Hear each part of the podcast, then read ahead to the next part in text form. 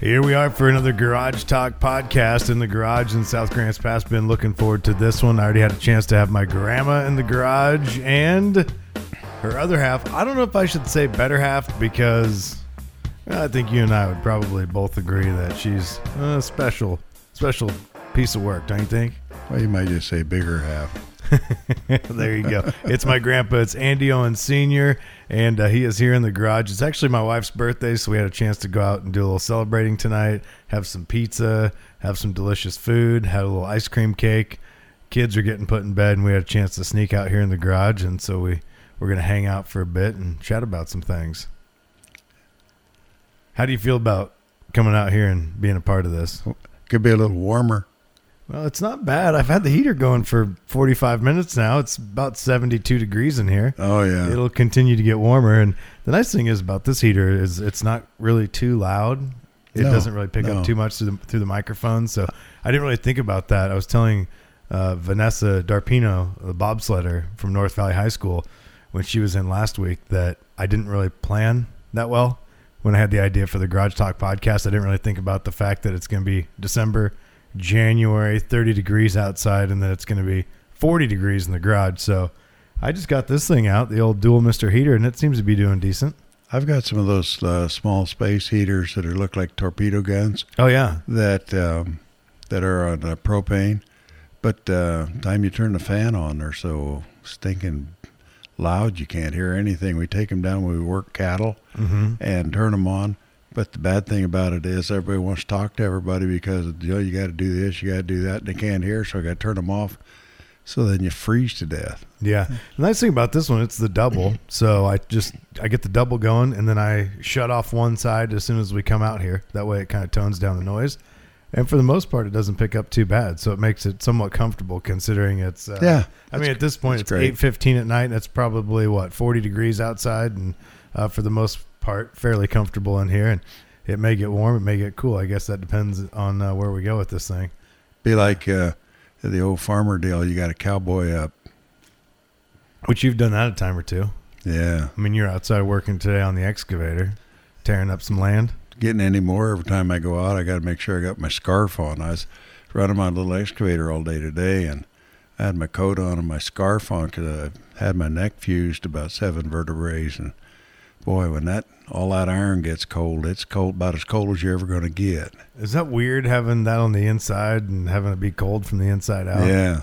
Well, no, it just it's just cold everywhere. So Really? yeah, there's no inside outside. It's just when uh, get gets cold, I'm incapacitated. Then, of course, I got a iron knee on my right side, and when they when the two of them get cold, well, I can't walk and I can't move my neck. So I must got to find a stove. Still doing pretty well for what, 81 years old and Yeah. been on the move for a long time and been able to accomplish quite a few things. And those are some of the things I want to talk about as we get in the podcast and a lot of things that have happened over the years that we'll touch on. But um, we'll come back to that in a few minutes. But I want to go back all the way from the very beginning because I think there's some things I probably don't know. But I wanted to learn a little bit about and just so people can get familiar with you because uh, our family, for anyone who listened to the first podcast, they probably heard me talk about the trucking company and a little bit. We touched on it briefly with Grandma, not a whole lot. Maybe we'll get into a little bit more here. But um, I want to go back to the early days because I know I've heard my mom, which is your daughter, talk about some of the early days for you and where you grew up. But I really don't know a whole lot about that. So uh, tell me a little bit more about that and where you were born and where you grew up. Well, I don't know where I was born. I was there, but I don't remember it. You know, I was born in L.A. Like I think everybody in the world was born in L.A. Uh, we all say things about Californians, but doggone it, you got to be awful careful. But um, I was born in L.A. My my folks moved up to Nevada. My dad ran Harold's Club, which is now uh, closed down, for about five years. We moved back to New Mexico, where my dad was born and raised, up out of Albuquerque.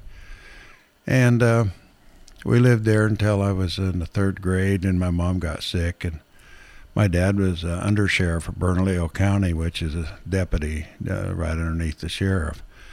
And um, so we moved to started our track across Route 66, and um, made our way to Medford. And Dad worked there at a uh, dealership for a while. uh, doing body and fender work. He was really crafty at a lot of different things, and and finally one day he said, uh, "Well, we sold all of our property in New Mexico, so he had a pocket full of money, and he didn't really have to work for a while, and so." He says, "You know, let's. We want to go to Washington." So we went, crossed 199, and uh, up 101, the old 101, and uh, went in the backside of Portland. And I remember when we got into Portland, um, they still had the old streetcars, and part of them was pulled by horses. Uh, and I, I just couldn't believe it. Well, like back up just a little bit. When we left New Mexico, my dad had a brand new 1947 Mercury because he was on the police force, and you used your own car for your squad car. No kidding. Yeah. Um, all of them up to that one. That was during the Second World War, and at the end of the Second World War, why he got a 47. He had a 46 Mercury, and um, up till that time, he had the big siren on the left fender, and he had a red light on his car. And uh, but that particular one, he knew he was going to leave, so he never put any of that stuff on his car. So when we left, we was just a generic big black Mercury car, and uh, we headed across. Well, we got to Medford, and uh, he went to work one day, and this guy offered him about a third more than what he paid for that Mercury. Well, he come home with a little Chevy pickup, and the Mercury stayed in Medford because he sold it. And my mom wouldn't hardly talk to him because she loved that car. And so here was this little Chevy pickup, and I don't remember what year it was, but it was in the 40s. And uh, so we put whatever thing we had in the back of that pickup and headed across and up into Portland. And it took us several days, quite a few days, because then you had to go up through Carp- Brookings and Carpenterville and up over and into Gold Beach and all the way up. So it took us about a week to go up the coast. And we ended up in Centralia, Washington. My dad worked for a Dodge Plymouth dealer there. And I went through the all grade school, the rest of grade school. Third grade was the longest two years of my life. I caught that. Yeah, The longest two years oh, of yeah. your life. Yeah, yeah. Well, I had a teacher that really liked me a lot in the third grade. Thought so- they'd keep you around for a while. yeah, yeah, it kept me for a little while longer than what I wanted. But uh, then my dad become uh, my mom. my mom uh, was running George Weyerhaeuser's office in Centralia at the time. There was a small office. He just had a satellite office, and my dad started logging for Weyerhaeuser, and. um we we left there at the end of my eighth grade year and moved down to North Bonneville and dad logged there. I I was scared to death to go to high school. I I didn't know why, but when I got in high school, I went to military academy in Portland, Oregon. And I was about two weeks in, and my English teacher said, Owens, you can't see. I said, Doctor, I can see fine. He says, You can't see, you can't read, and that's why you're stumbling along trying to get by. You read with one eye. He said, I've been watching you. Took me downtown and found out I had dysle- a form of dyslexia. My eyes were what they called identical eyes. They didn't focus. And I have to have prism, and I still have to have prism in my eyes. But that I ended up graduating from high school fifth in my class, and uh, I went two years to military academy, and I found out I wasn't stupid, and uh, my dad always kind of ridiculed me because I had a hard time learning, and it's because I couldn't focus my eyes, I couldn't see math. I was like a genius in math because that you don't have to really see real hard, Mm-hmm. but reading, oh man, I just assumed somebody beat me to death. Well, it's interesting that you bring that up because, as you know, I was dyslexic. Right. I have a daughter that was dyslexic, and and lucky for me, the same lady in Medford still doing her thing, Treasure Wheeler, who I saw over 30 years ago, and my daughter had a chance to go to her. But there's a lot of kids who are not diagnosed with dyslexia, and people just think they're stupid, and they have no idea. And luckily for me, someone figured it out. And in your case, same thing. Someone figured it out, and it probably changed your life because of it. Oh yeah, it. Uh, well, as you know, your uncle Pat, my our youngest boy, had a form and um, of it, and that's how we found Doctor Wheeler in Medford, and your Mhm. grandma, and she's still doing uh, counseling uh, for people that that have eye problems. Yeah, she's a miracle worker as far as I'm concerned. um, I mean, what she did for me, I had no idea at the time. You know, I was in kindergarten. I really didn't understand what was going on.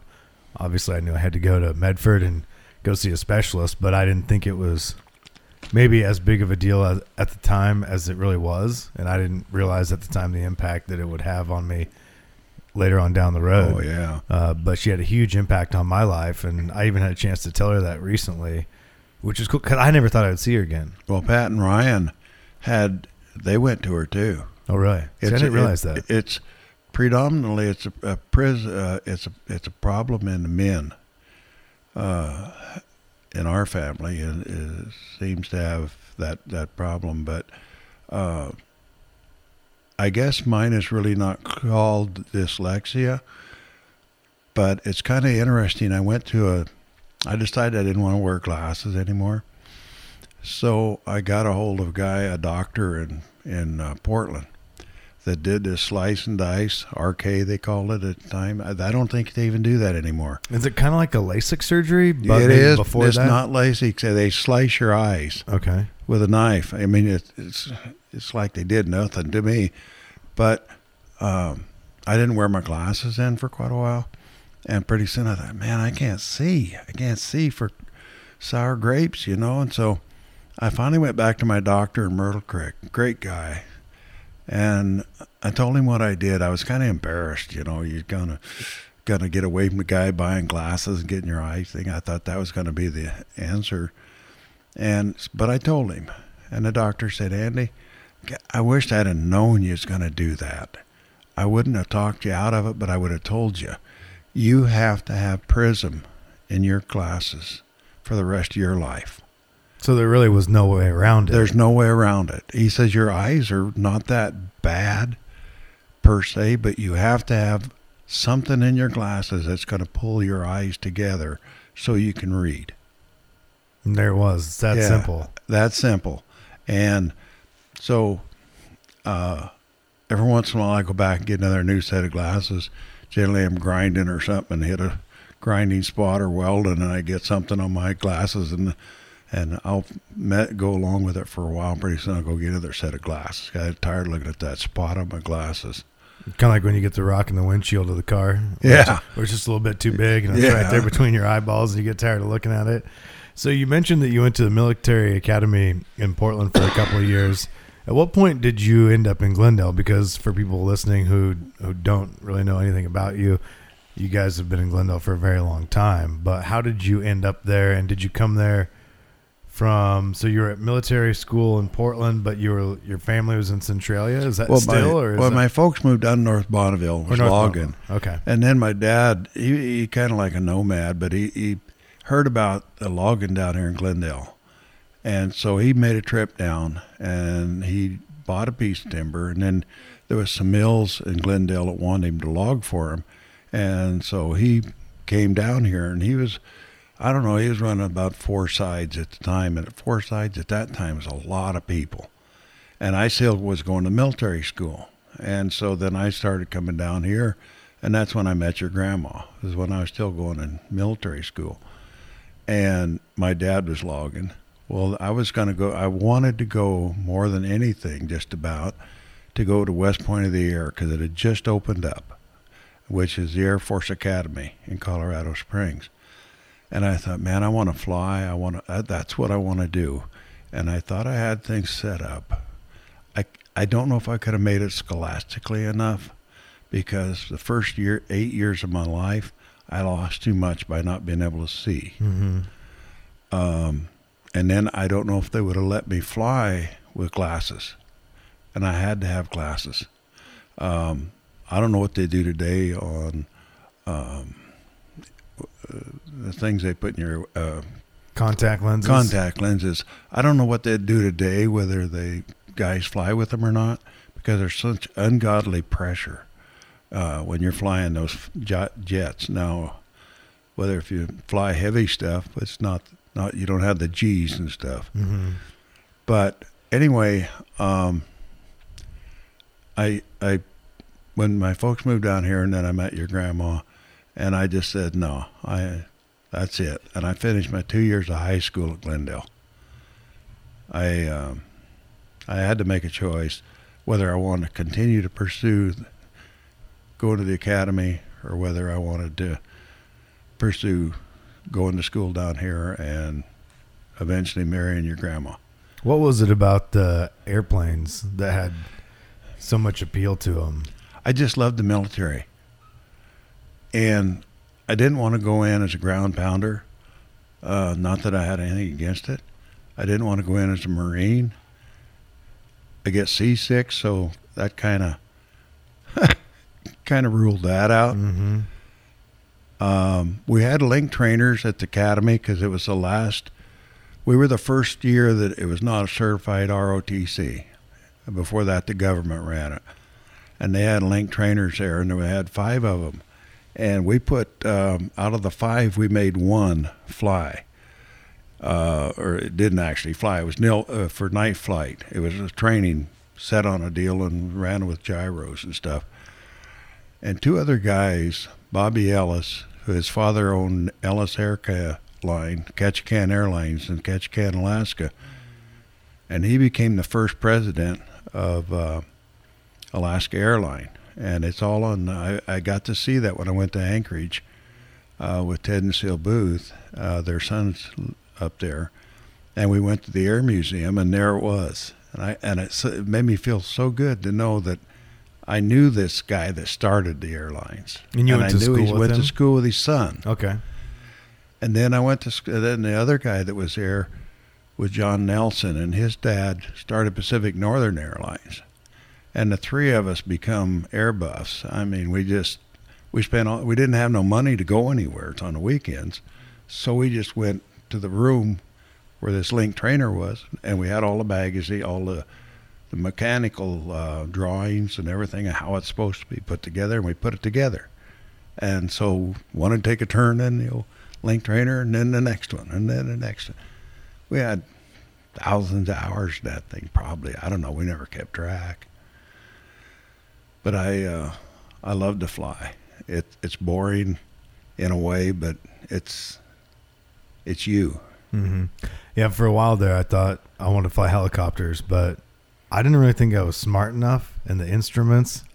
And I don't know, maybe it was part of that could have been the dyslexia talking. I don't know, but I just never pursued it. And I don't know. I've had a chance to fly in helicopters a little bit, and uh, it's cool. It's cool for sure, but I, I don't know. I don't know if I'd trust myself enough to do it, you know?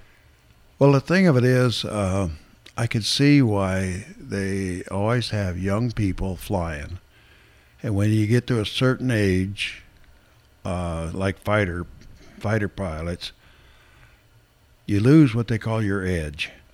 In other words, you're right on the. You ever ever heard this this saying? You're right on the ragged edge. Mm-hmm. Well, that's that's your ragged edge. And I've ran equipment all my life, all my life. I was 11 years old when I was building road for my dad in the woods, and I could put a cat any place, uh, any type of ground or anything, and run shovel, just right on. You knew what you could haul, uh, pick up and stuff.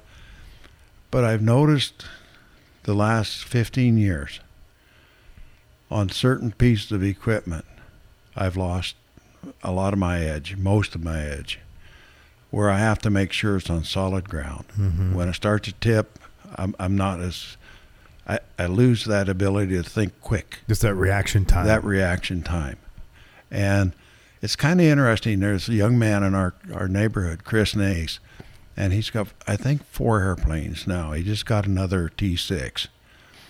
And um, he's got one of those aerobatic ones that can go up and spin around and do all that. It's a home built, but it's an, it's it's really a certified airplane. It's a great one.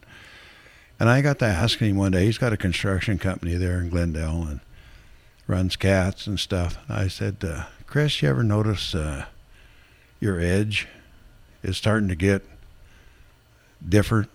your your reaction time uh, and stuff is getting uh, less and less he come up to me one day and he said, Andy, he says, I know exactly what you're talking about. He says, my reaction time is probably half of what it used to be. My edge is half of what it used to be. And I, I felt good about that because I, I brought attention to him that when you get older, and he's older than, than you, he's about Andy's age. And uh, so he's right around 60 Yeah, he's around 60s. And so, yeah. So when you get that age, you better realize that you sure you can take off, you can land, you can do all those types of things. But if something happens, and when you're flying, it's just like running a cat or doing anything like that. Uh, you you shouldn't even think about well, I got to take this hand to do this and this hand to do that, and I got to oh my foot, I got to step on this pedal and that stuff. It should just be reactionary. Second nature, where yeah, it's just part a part of, of you. Exactly. That's exactly it. And it's one of those things that just it just happens. I've flown with people that it's like by the numbers, digital, and I just say, "Oh my God, I'm going to get a hold of this wheel here and be ready because we could Peter Pan down on that runway." Uh, yeah. And my brother, the oldest one, was he flew on B-36s in the Air Force he was probably the best pilot I've ever went with in my whole life. He it was not nothing to him. It was just like he was wearing it, and uh, I loved to fly with him. Do you think any part of that was the way you grew up? I mean, you talked about running equipment at 11 years old.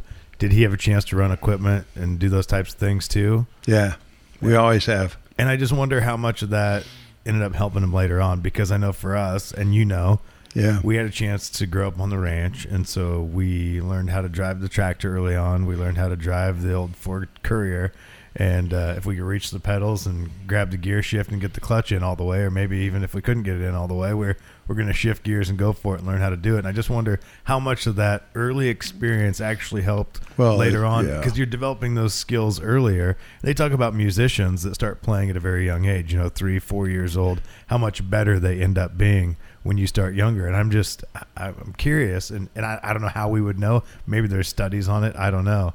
I'm just curious of uh, your thoughts on that. Well, I I have my father. I tried to be like my dad. I love my dad very well, uh, a tremendous amount. Um, he always let me do whatever I thought I could do if I was ready for the consequences.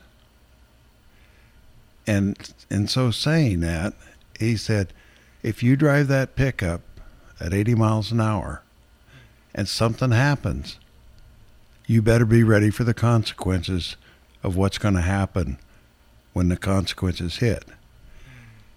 And so that's why he let me drive cat when I was real young.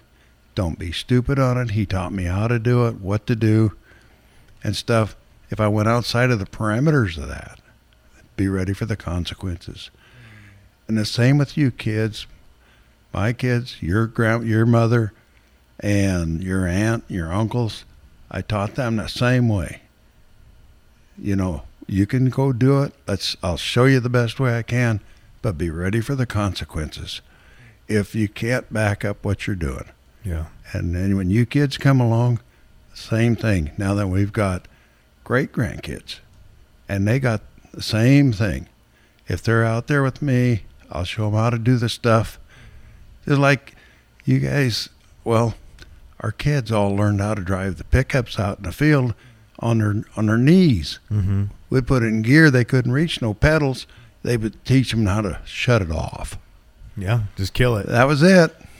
Yeah, and it was a huge help. And I think that that's one of the things that's really lost these days is everyone wants things to be perfect the first time.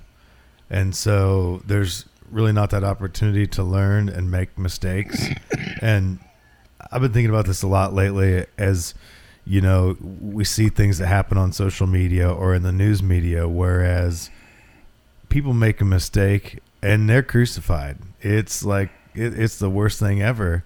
And I brought this up the other day that you know people make mistakes, and the only way we're going to learn is by making those mistakes and then learning not to do that next time. Well, they learn the consequences, Yeah. and as long as it's being not being stupid, um, I- I guess one of the prime examples of that is when Pat, our youngest boy, was riding behind another young fella. He knew he wasn't supposed to be there, and he went up the road, and they was both cooking right along, and they hit a pickup head on. He knew he wasn't supposed to, and he paid the consequences.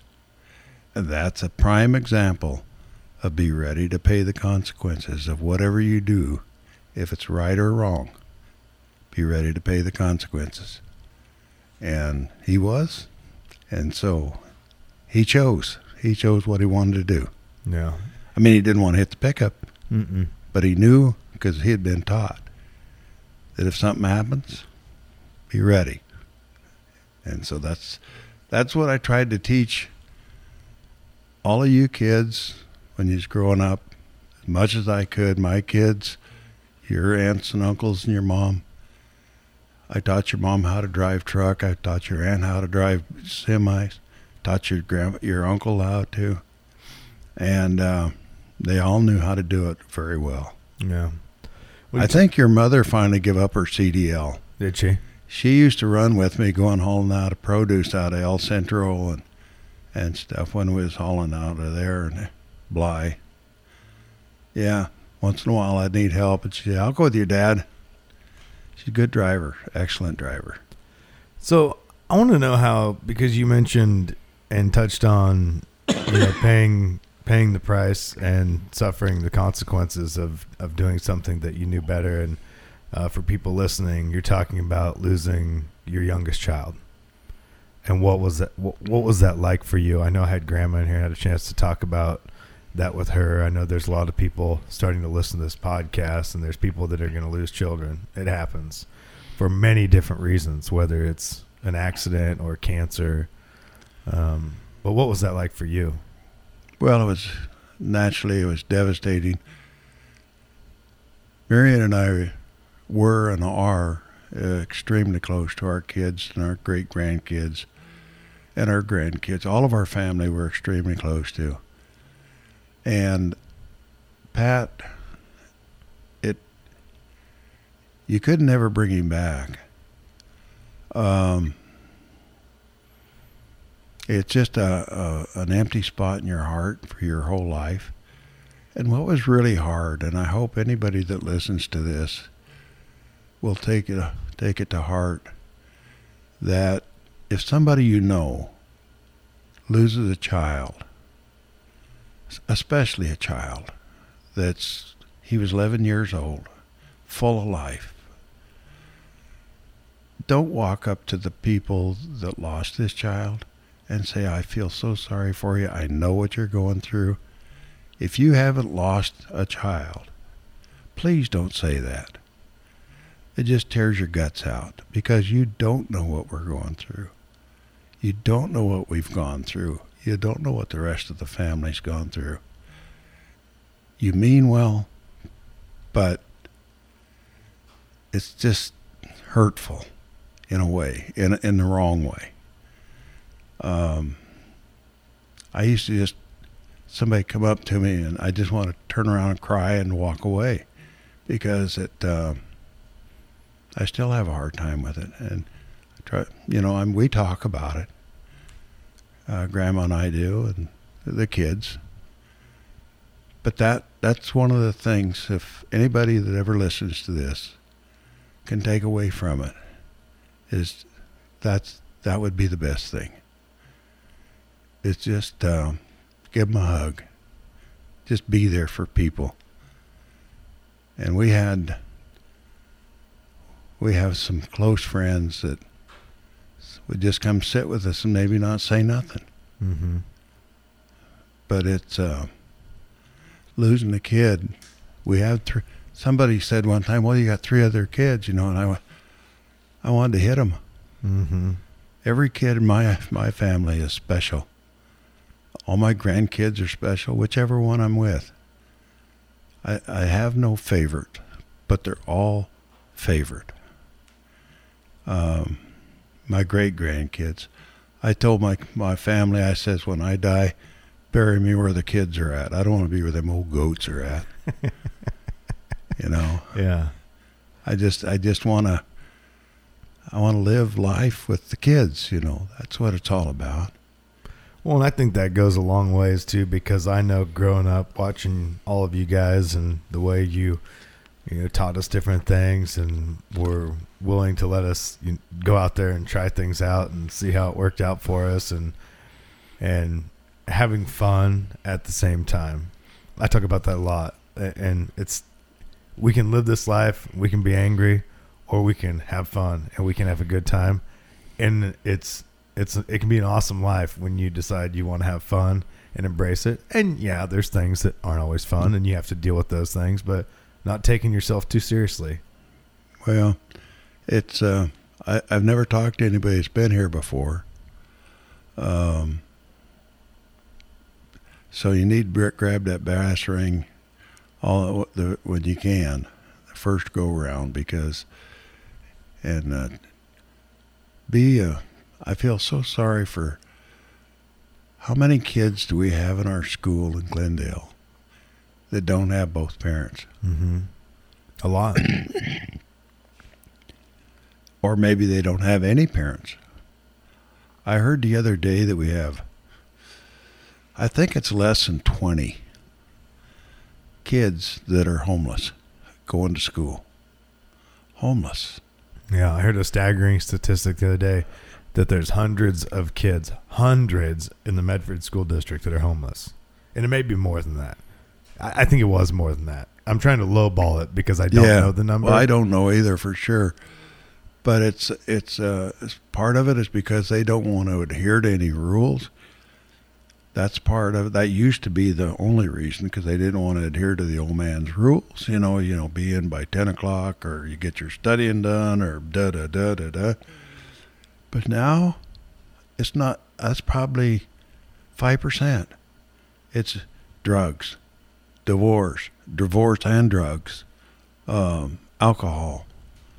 Um, you know, it's and I don't know that our cost of living, of course, everybody talks about the cost of living, and I say, well, yeah, it's pretty high, very high. Mm-hmm. But everybody wants everything.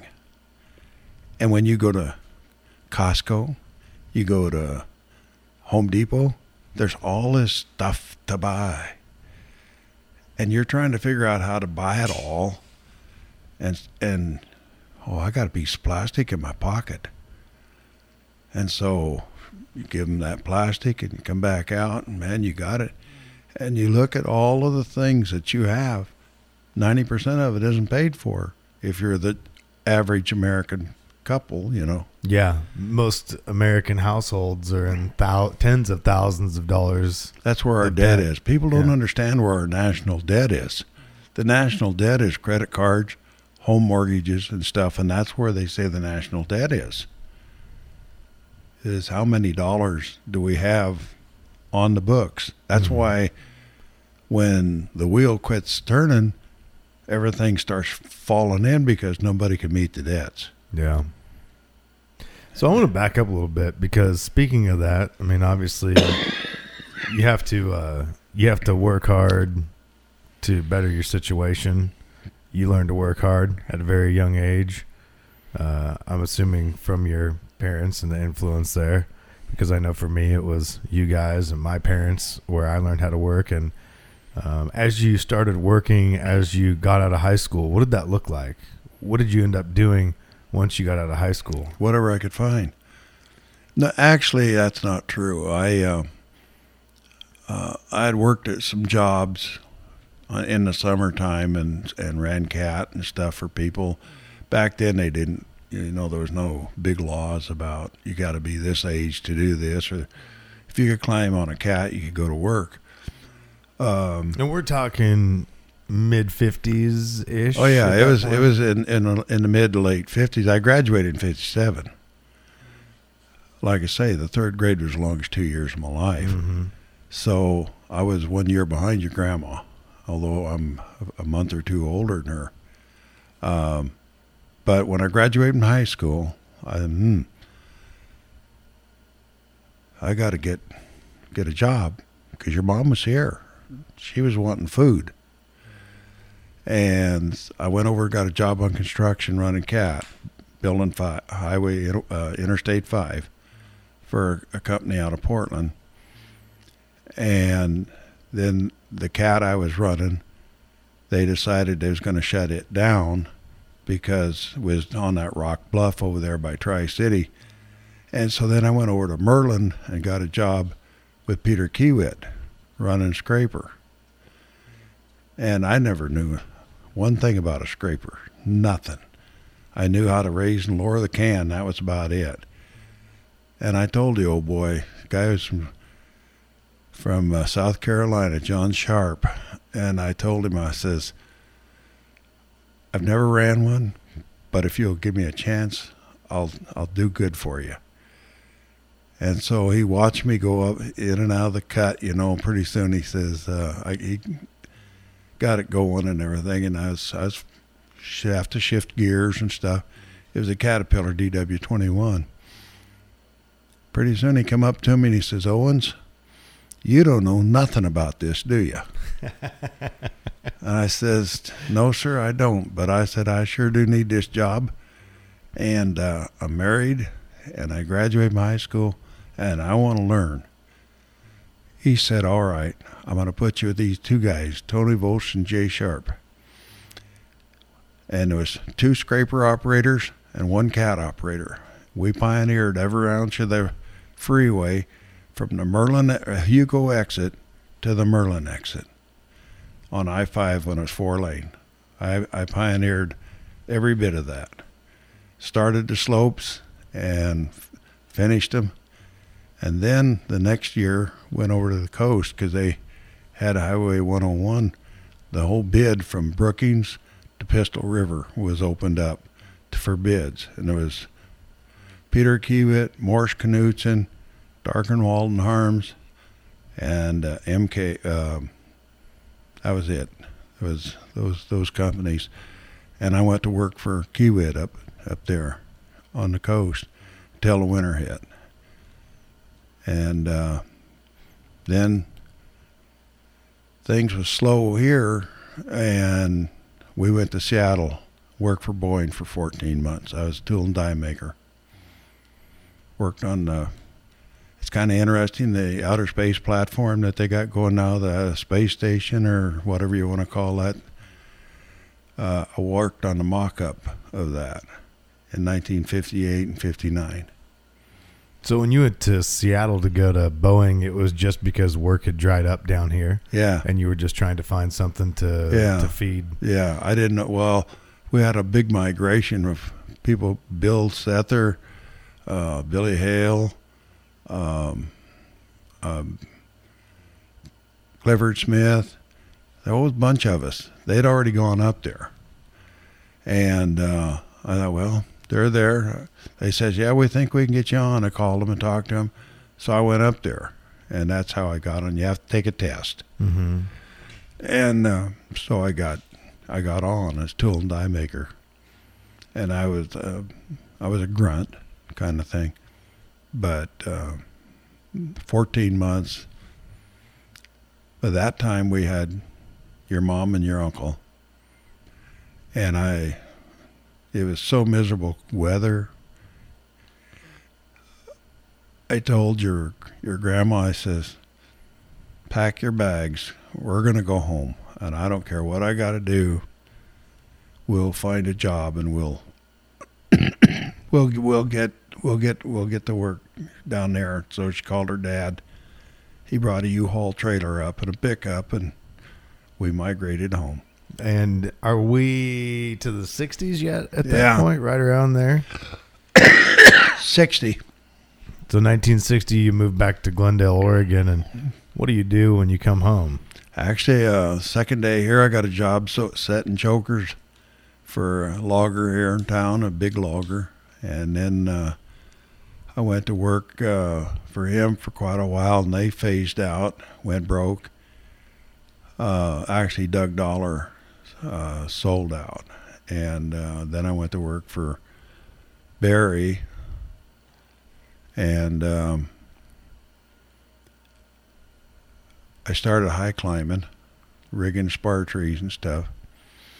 And then I went for Caveman Lumber. Well, let's see. I went to work for Dale Johns. Dale Johns asked me to to come set up his yarder shows for him because he had never yardered. He'd always been a cat logger. So I did that, and then I had a I was pulling rigging for him, and I had a log roll over me and crushed me in '63. '63, yeah, I think '62 or '63 and uh, uh, then I got out. I got out, went back in the went back in the mill, and I became head, head lathe operator for uh, Robert Dollar. And then in '72, they were going to lay him off again. At The end of '72, and I was good friends with the superintendent. I'd left and went over to Roseburg and come back, and so I lost my seniority. And so he said, uh, I said, I want to buy a truck. He said, You buy a truck, I'll keep you busy hauling veneer. I said, That sounds good to me. So December 24th, 1972, I bought my first truck. Been at it ever since. All right, so hold it right there. We're gonna pause because I want to back up a little bit. We talked about the log rolling over you in the over you in the woods.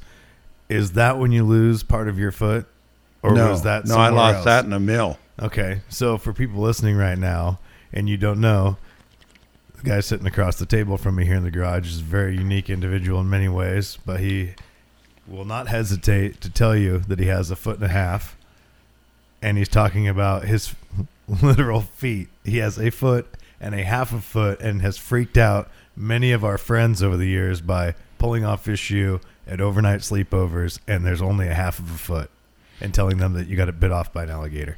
Yeah, I got that. That happened in of an airplane. I got a caught in a sprocket, and it went around and around and it screwed up my ankle and stuff. Uh, that was in '63. So what happened? I know you say It, you it went caught into in a sprocket. The we- sprocket up on the charger, Okay. up on the charger on the lathe. I was running lathe, and I, my foot slipped into this. We should have had a guard on it, but we didn't. And it's the, the charger's what brought the legs in, the logs into the lathe. Mm-hmm. and then the there was a big chain that went over and, and back and when it went back after i put the log into the uh, to the lathe and, and told the charger to go back you just hit a lever and it went back automatically well my i turned when i turned my foot went like that you know it just Sucked it right in yeah there. and i sucked it right under and it went round and round and round and that So did it throw you down when no, it sucked your foot it in? Just, it just screwed my ankle up. Ugh. And then, then I uh, it, it when I finally got it, the charger stopped from going back about midway. I reached up and hit the lever and stopped it. Then I had to take and bring it forward in order to get my foot out. Mm, so run it back through. Yeah, I had to run it. It was halfway around. It was on the back side of the sprocket, like back here, and it's going to Yeah. go this way, see?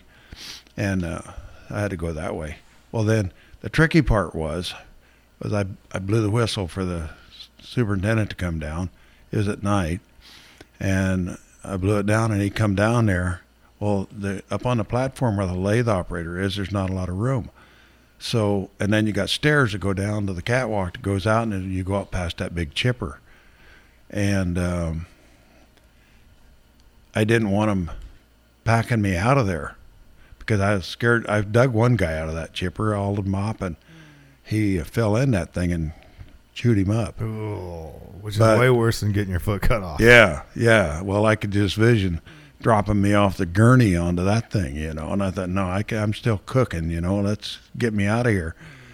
So, and I, I left my boot on, what was left of it, and I, I got out of there and, and I, I got down off the lathe and went on myself but out to past that chipper and then the, the gurney was down at the bottom in the ambulance and uh, I laid on that then I kind of passed out and I never hurt at all until I got about top of Mount Sexton and it thawed out because it just mashed it you know Mhm. to my boots and uh, it thing started thawing out.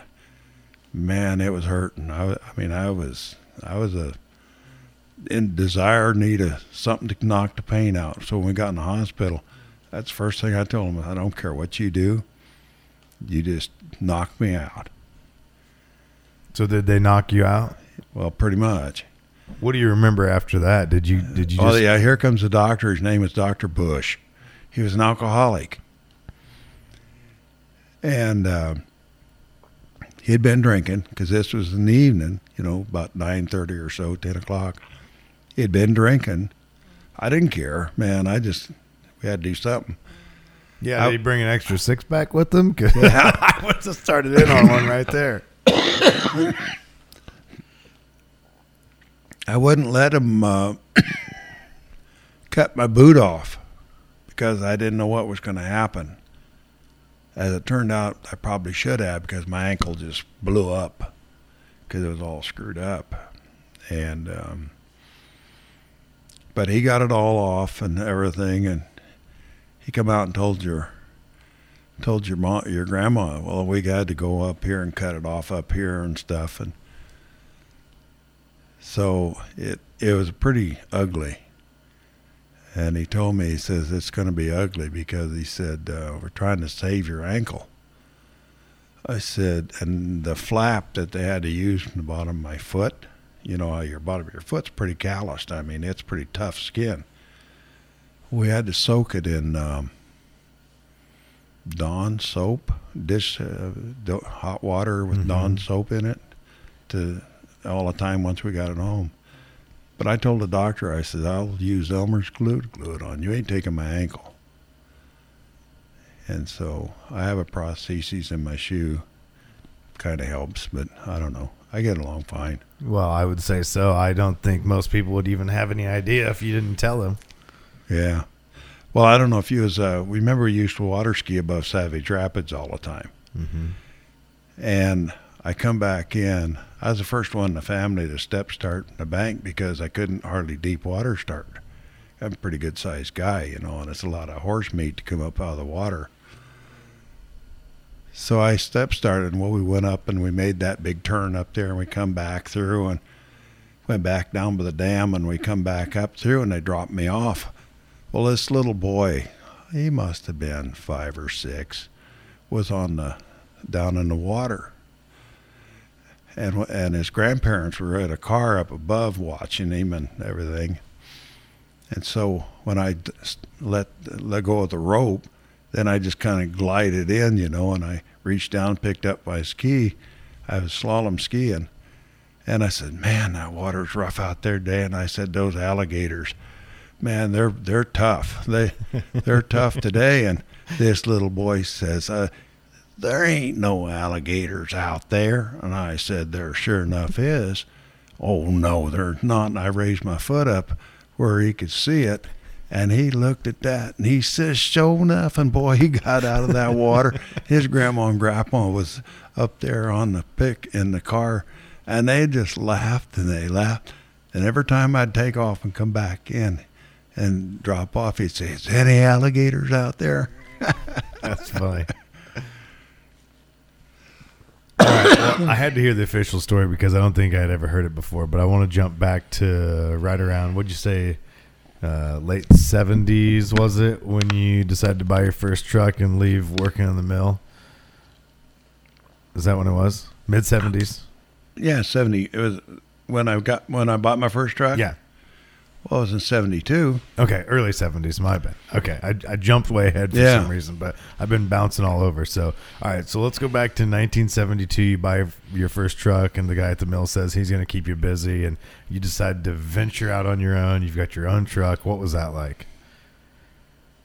A lot of hard work. Yeah. As long as I could keep going, slept over the steering wheel a lot. And you're out on the road, and where are you hauling loads to? Veneer. Um, like I'd pull, I hauled for the comp for uh, Robert Dollar uh, back into Glendale to start with. And I'd pull like um, two, lo- three loads out of Norway, which is over by Myrtle Point, back to Glendale in a day. Uh, some days I'd pull uh, two loads out of Creswell, that big mill up there at Creswell Forest Products when they had that, one out of Medford, then start all over again.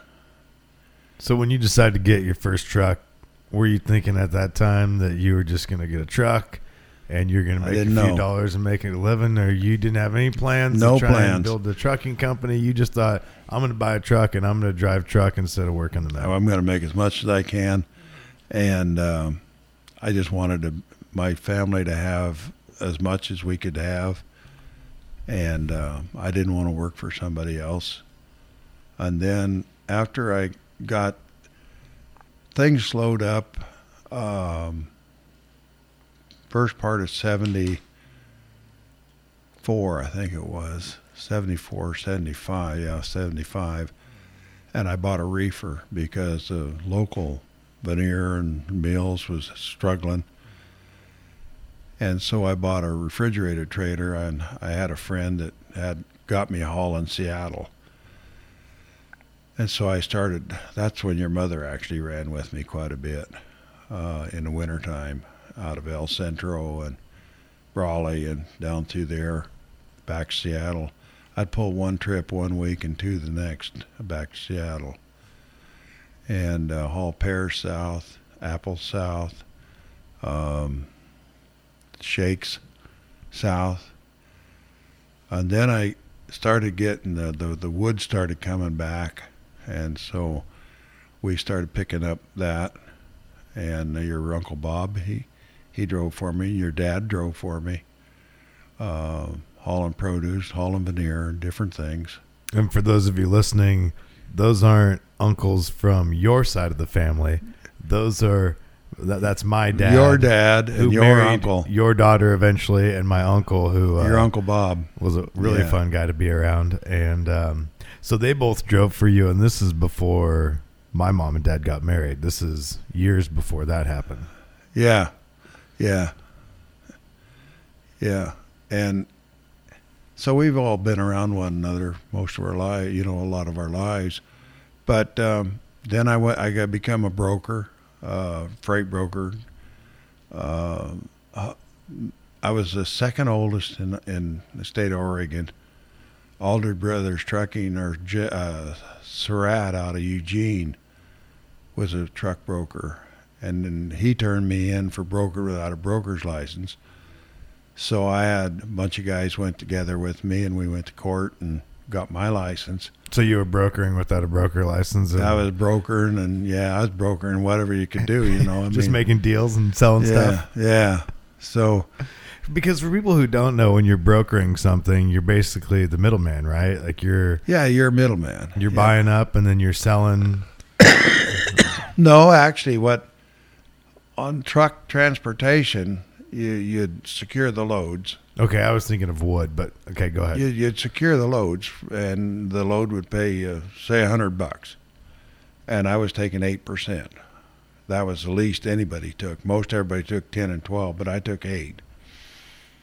And because I was still trucking too, I mean, I had trucks running, uh, just two or three, and uh, and I just wanted the guys to be able to make money, and so I had a quite a passel of them hauling for me, and I picked up a lot of most of the veneer hauling in Southern Oregon, Central Oregon, you know, up to Eugene area and stuff.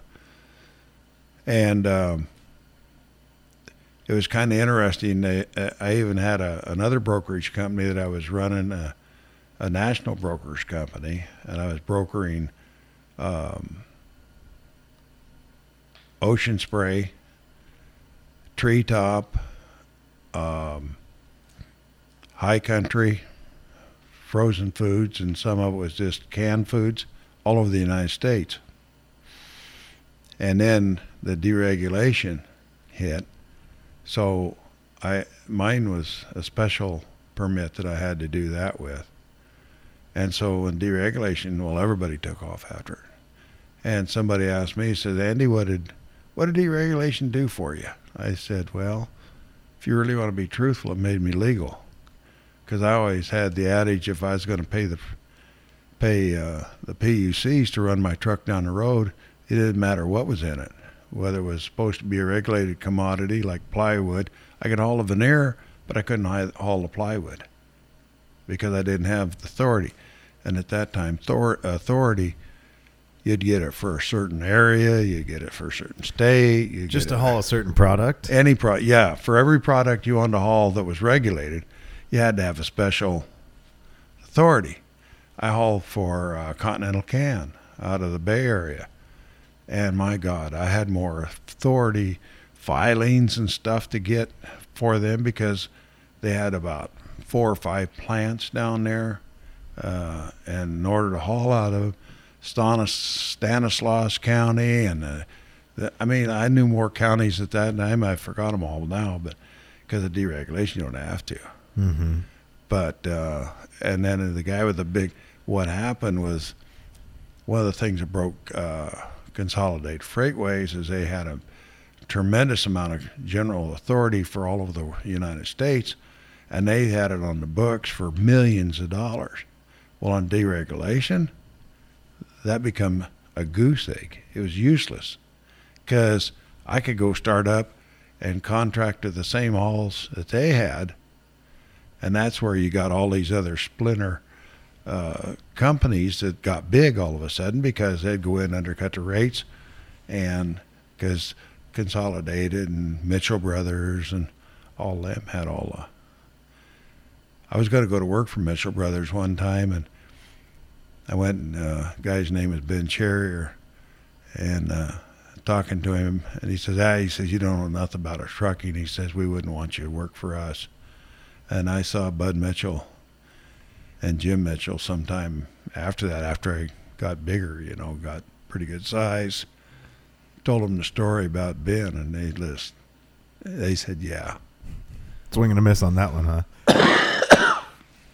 well, yeah. and it's not like success came easy, and I think that's worth oh. touching on because one of the things I really like to talk about is people taking a leap of faith, trying to do something, really getting after it. Sometimes you're going to fail, but you can always start over and try again.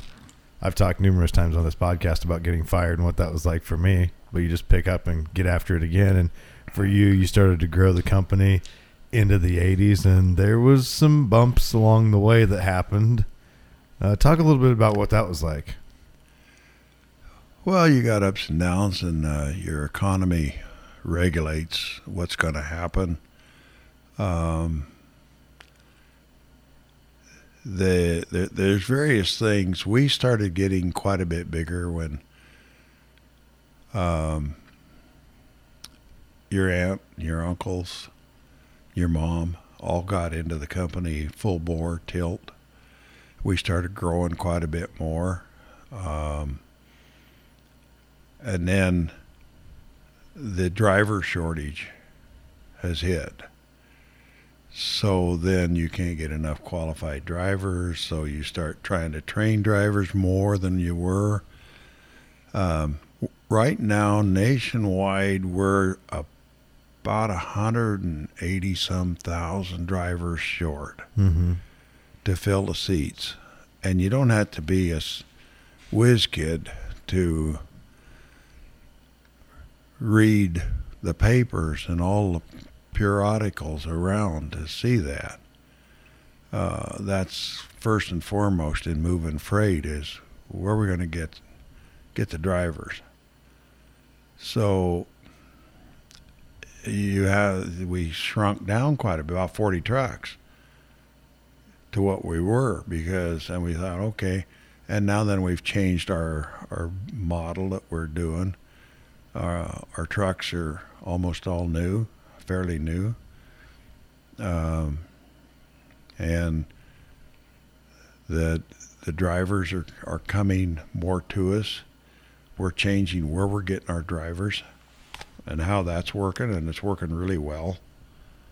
Um, so you know, it's an ever-changing industry uh, like you're seeing mills coming up and down. Jesus, it's a it's horrible to go into Glendale and see the a mill that's been there seventy years, sixty some years. Scrap iron. Mm-hmm.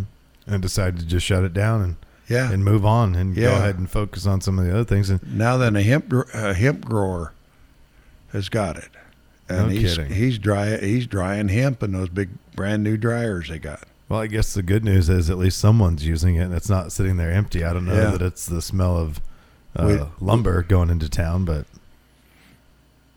But you know, with the timber industry and the the government, uh, I don't know what you want to call them, the liberals or I don't know, the environmentalists shut the timber industry down to where they the price of logs and the availability of logs is uh, making it to where it's hard to hard to get the product to make the the product they need to sell. So the state of Oregon and Northern California and the private timber is going to be cut out probably within the next five to ten years. So then they're going to have to figure out what to do. yeah, we're going to end up in an interesting situation when people need wood products and maybe we don't need them at some point, but I don't really see that happening yet. Then where are they going to get the wood products when there's no Well, mills left to Yeah. Now then the big buzzword is is that they're making panels out of hemp. It is an interesting product, and they are able to use it for a lot of different things. And I don't really know. They're also making ethanol out of hemp. yeah, concrete. But what's the cost of making ethanol? The, the cost of making uh, ethanol out of corn and stuff is uh, not cost effective. Hmm. And there's no proof. It's just like, you know, all of our trucks, 100% of our trucks now that run in, into California has got urea on them. And when and urea is supposed to, and it just goes into the exhaust system itself, and the exhaust system is elaborate. It's very expensive. It's twelve thousand dollars for one box. And uh, now, the state of California is saying, "Well, gee, you know that urea, that's poisonous, and you're putting that into our air." And we're gonna you're we're gonna have to figure out some other way of cleaning up the exhaust, the NOx and the carbon. Well, voila! Didn't you know that urea is poisonous? It's it's it's acid. It's made it's made out of fertilizer, and the fertilizer is made out of is made out of propane. You want to breathe propane all day long? Well, that's what it's made out of. Yeah, And uh, now then they're they're telling the truck manufacturers, well, you got to have less NOx and less this, but you can't use urea, urea anymore. And so it's uh, always something that you have to worry about. well, you know they're they're so concerned about the stuff here like straws. They're Going to ban straws, but yet the people in San Francisco, Los Angeles, Indonesia, all over the world is polluting our ocean with garbage. There's 900 miles island out in the middle of the ocean between LA and Hawaii that's nothing but garbage.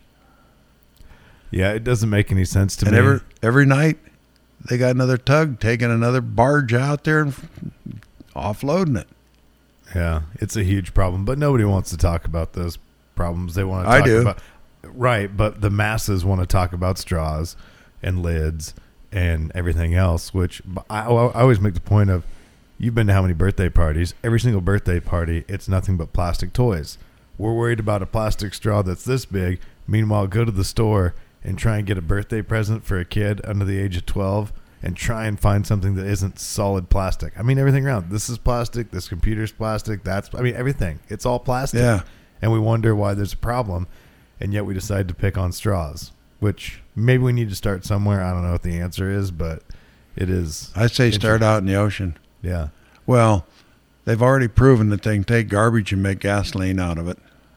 Well, that's going to be the big thing is the, and I know there's some companies out there working on it already, and some of them are figuring it out. But when they can figure out how to take all that trash and plastic and turn it into something useful, that's going to be where it's at. Well, up at Brooks, Oregon, they got that big co-generating plant up there, right there at that exit where you go to Pilot on one side and that, that big generating plant on the other side. Mm-hmm.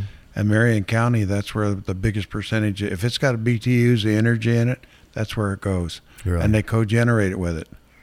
Sure, they have to put some natural gas in with it to help keep it fired, but it comes out of there as potash. Then they sell the potash. Potash they take out of there. They take it up there at Woodburn, right there behind the scales where the big truck scales are, and that's all stuff. And then they take and sell that to the farmers and put it back out on the field. It's potash. Hmm. Wow, that's cool. Yeah. So I want to ask you back to family business, and you know it was touch and go at times, and you guys had to make a decision uh, in there whether to keep going or you know do like some of these mills have done, just close up shop. What was it that kept you guys going? What is what? What What was it that kept you guys going? That you decided, you know, Well, let's, we- let's make another run at this thing and, and see what we can do. Because if, I mean, I can think back at times in my life where, you know, when I was young, our family didn't have a lot. We did fine, but back in the early '80s, you know, it, it was, it was thin for the most part. I mean, you you you got what you absolutely had to have, and that was it. And as time went along, the business did better and better, and and things grew and a little more comfortable and able to do a few more things, and it was really life changing. I mean, I got to watch it happen as I got older, Right. Because I got to see it when I was younger, where most of us were getting by, and then by the time I got out of high school, it was a completely different situation where definitely more comfortable. And now you guys are have even grown tremendously since the late '90s. And so, what what was it that kept you guys going in those tough times where you could have just closed up shop? Well, I don't, I've never been. Uh, my dad never taught me how to quit. I guess that's, uh, and so if we'd uh, if we'd just shut up shop, um, a lot of people would have lost their livelihoods. Um, our kids uh, would have had to figure out what to do differently. Um, and wh- and our terminal, all of our life is on the ranch. I mean, it's right there. So you can't sell it. You could sell the assets, like the the trucks. Uh, but as far as the buildings and everything, that's part of my ranch. That's part of your grandma's inheritance. And so, and I never did ever think about what happens if we can't make it. That never has entered in the 40 some years. I've never, I mean, we've had some tough times, real tough times. But the family kept it together and we just put our heads down and our backsides up and we, we kept our chin up and we just stuffed out, stayed at it. We had a chance time, a, a chance to sell one time for a lot of money, a lot of money, just the company. I wouldn't. the property belongs to your grandma and I, and we didn't, we would not sell it. We talked talked it over with the kids about it, and they didn't want to work for somebody else. They didn't want to move. Uh, so, no, we don't want to sell because we knew what the end game of the person that wanted to buy it was and what the record of that person wanted to buy it. And so we says no. Um, as far as if we sold the assets of the company and kept the terminals and stuff, we could lease it out in a heartbeat. It's a most. I could never have sat down with a paper and pencil and drawn out a perfect spot to put a truck terminal any better than where we're at. If you go to the north to Canyonville, it don't work. If you go to the south to Grants Pass, it don't work because your hours of service and where you got to be. It's just it's a most amazing thing. People have tried to figure out how to do what we do, and they can't get it done. And it wasn't like someone had some grand plan. It just happened to be that there's a town where you lived and there was property. Correct me if I'm wrong. You happen to get a truck, starts to take off. You end up with another truck and another truck, and it's just based there because that's where you lived, and it just so happens that it's a great place Well, to have that location. Yeah, uh, the fact that I recognize how to put it together to make it work. And to be truthful with you, Andy and your mom and your aunt have brought a lot to the party. In other words, they got good ideas. Your cousins, Pat and Ryan and Christina. Christina's she's kind of a silent gal back there. She just does more work than you could ever believe. But Pat and Ryan have got good vision about what we need to do, what would make it better. They brought another dimension into our company that I didn't have. And your your uncle and you know the, the my my ch- children didn't have. Uh, and we're smart enough to listen to the ideas of everybody instead of saying, "No, by God, it, it's my company and this way I'm going to do it," and I don't want to hear about it. That's how you get better, though. That's how we get better. And you can go. I talk to the drivers every day because I'm more out of the office than I'm in the office anymore. And with that big ranch, I love the ranch. Um, and I'm down at my shop down below, and so I get a chance to talk to the drivers, and I'm always, always want them to come over and talk to me if they're available and got time, because I can find out what they like and don't like and stuff. But you can't talk to one of them. If you can find one of them that's really unhappy being there, think we're not a, a good company to be with and be part of the family.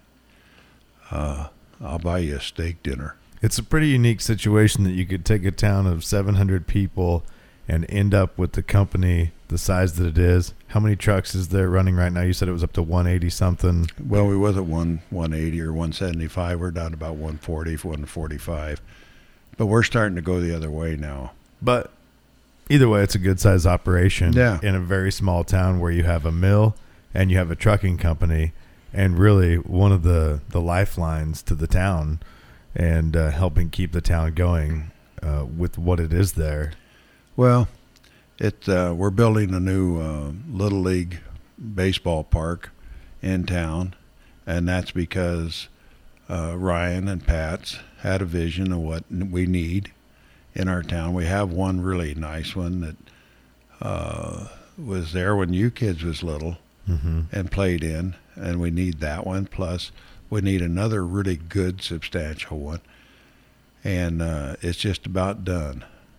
Uh, we got the outer fences up on the field, and uh, now we just got to put the poster in for the backstop and that. And uh, once we get that up, we'll be able to play on it this coming year.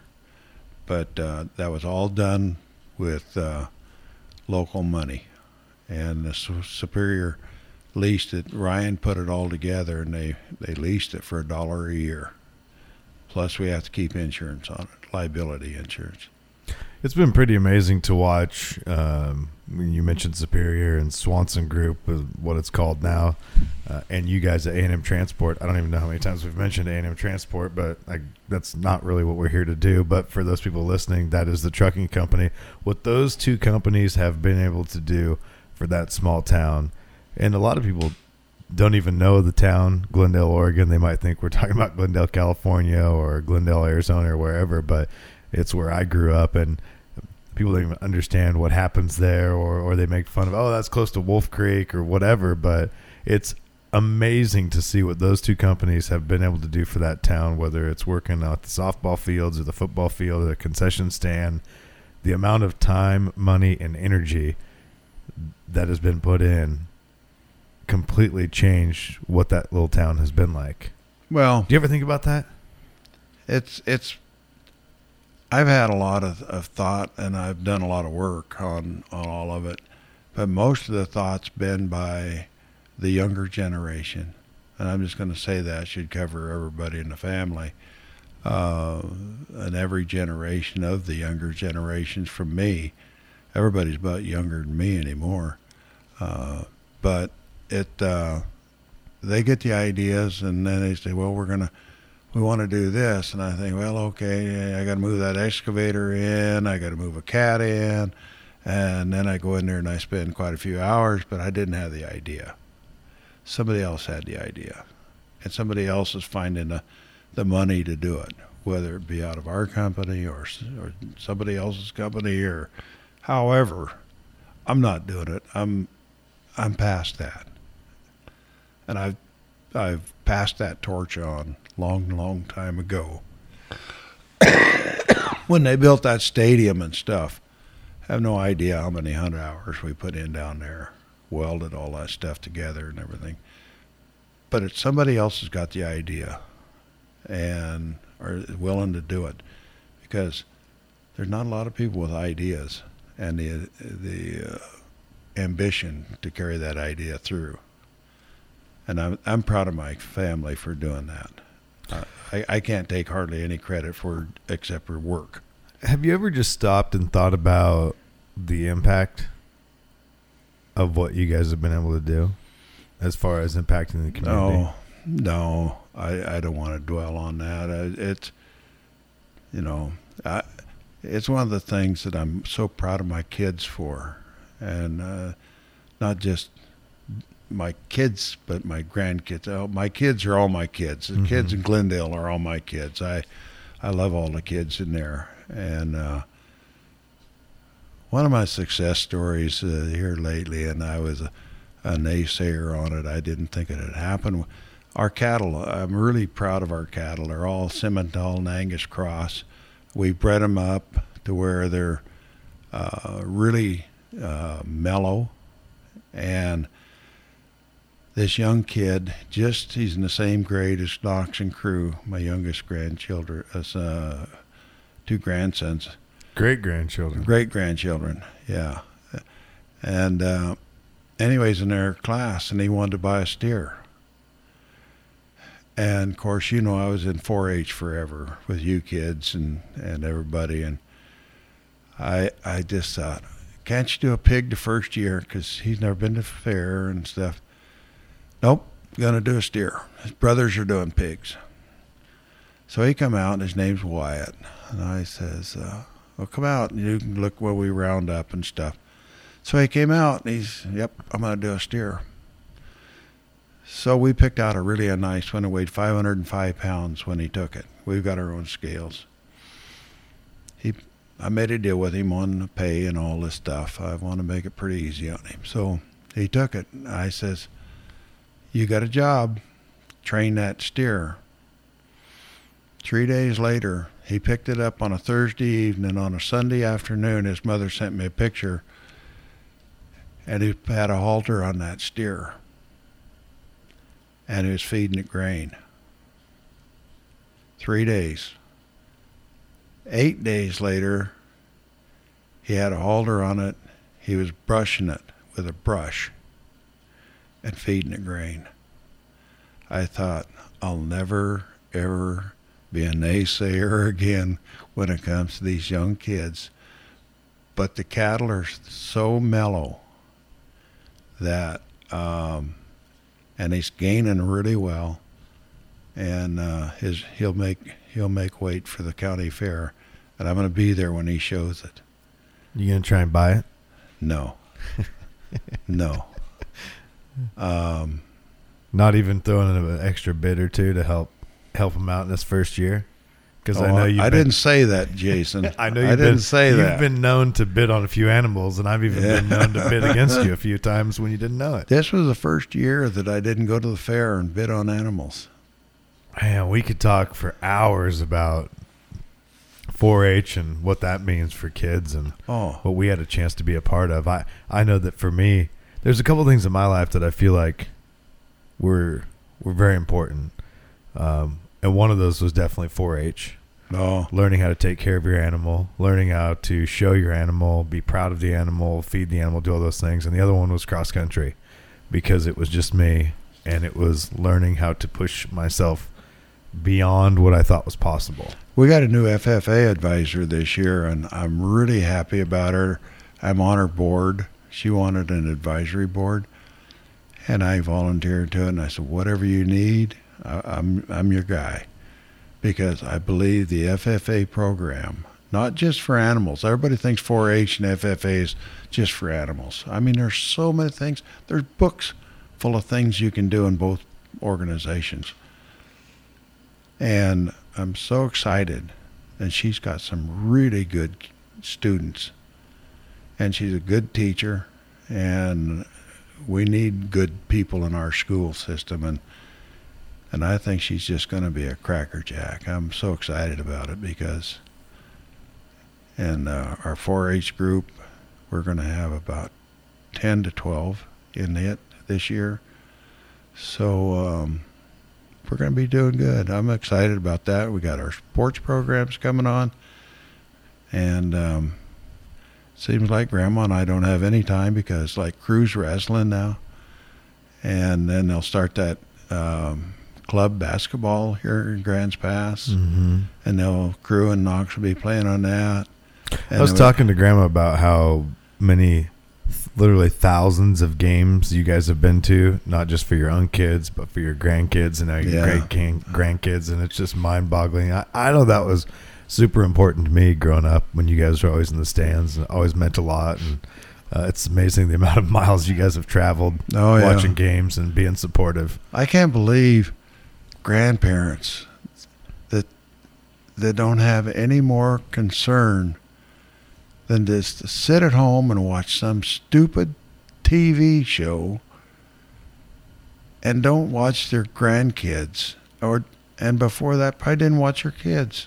Although you know, I played sports in junior high and high school, and I don't think my dad ever saw but one or two games of everything I played. Uh, it was just a different era. Mhm. Sports was not a big deal. Um, but to me, like uh, Rory, uh, Nate um, Gage has got a swimming turn. You ever watch a cross? You ran cross country, Mm-hmm. and we went and watched that. That's like watching grass grow. I know? thought it was exciting, but I ran, and so I understand Yeah. it a little bit more. So- but we'd run from hill to hill, you know, or valley to valley. And so we went back up to Lane College. Of course, we watched him in quite a few of his track meets and stuff down there. He's freshman this year.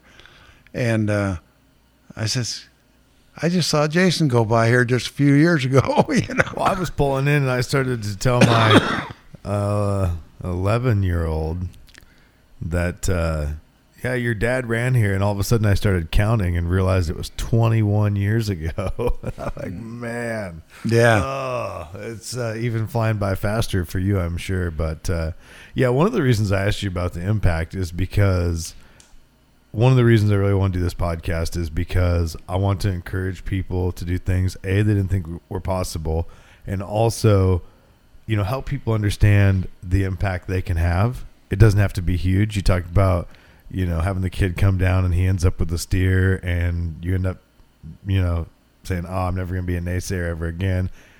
Your impact is way bigger than that. I know you don't really want to talk about it, but it's huge. But a lot of it is because you decided to just take time to do something for someone at some point, whether it was push dirt for someone or haul something somewhere or give someone a hand pounding a, a fence post in or financially help someone out. And over time, it just had this bigger and bigger and bigger impact. And the impact is is ginormous. I don't even know if ginormous describes it, and I know you wouldn't say that, but it is, and it's just amazing what. And I'm going to say one person because I'm sitting in front of one person, but the impact that one person can have because that person has an impact on the second person, then that person has an impact on the next person, and then it just goes from the next one to the next one and to the next one, and ultimately, in this case, I feel like made the surrounding community a much better place to be. Well, I hope so. I uh, I know you've spent a lot of time on the ranch out that your great grandma and grandpa had, and I've spent thou- hundreds of thousands of hours working on it, making it a better place. And it's one of the most beautiful ranches now. It's all irrigated. Um, and I've tell people, you know, I know that when I die, that I can look back and say, I've made this country a better place on this ranch. It's better place than what it was because it's growing nice things. And uh, I'll be buried on the ranch. They're to be cremated and and I'm to have them scatter me around one end for the other. And I told everybody it's kind of they the kids think I'm sad, it's sadistic, but I said if the grass dies, that's where they know I'm going to hit. I've been sprayed onto with an airplane. If it's real green, they can give me that credit, you know. So one way or another, they'll know where I've been. Yeah. So, but anyway, it's uh, yeah, you got to make an impact and do something. But I, I get really upset at these uh, parents, that uh, grandparents that don't participate with their grandkids. They just don't do nothing, you know. no positive encouragement, not setting a good example. And I feel like for us, obviously, you're setting a great example. And then I, I, don't think it's a doubt. There's not a doubt in my mind at all that my success, the success that I have had, has come from learning from all of you guys ahead of me. Because I think if I don't have that, then I obviously would be a completely different person. Well, you know, I'm so proud of what you've done with your life. I remember when you started to go to college up at Umpqua, and you come to me, and and uh, I don't know if you remember this or not, but I do. And uh, you said something about you wanted to go into radio, and you was doing that little radio station there at the high school. Remember when I picked up that equipment up Mhm. at Benson High School for you? And and I was so proud because I said, you know, I always wanted to do radio.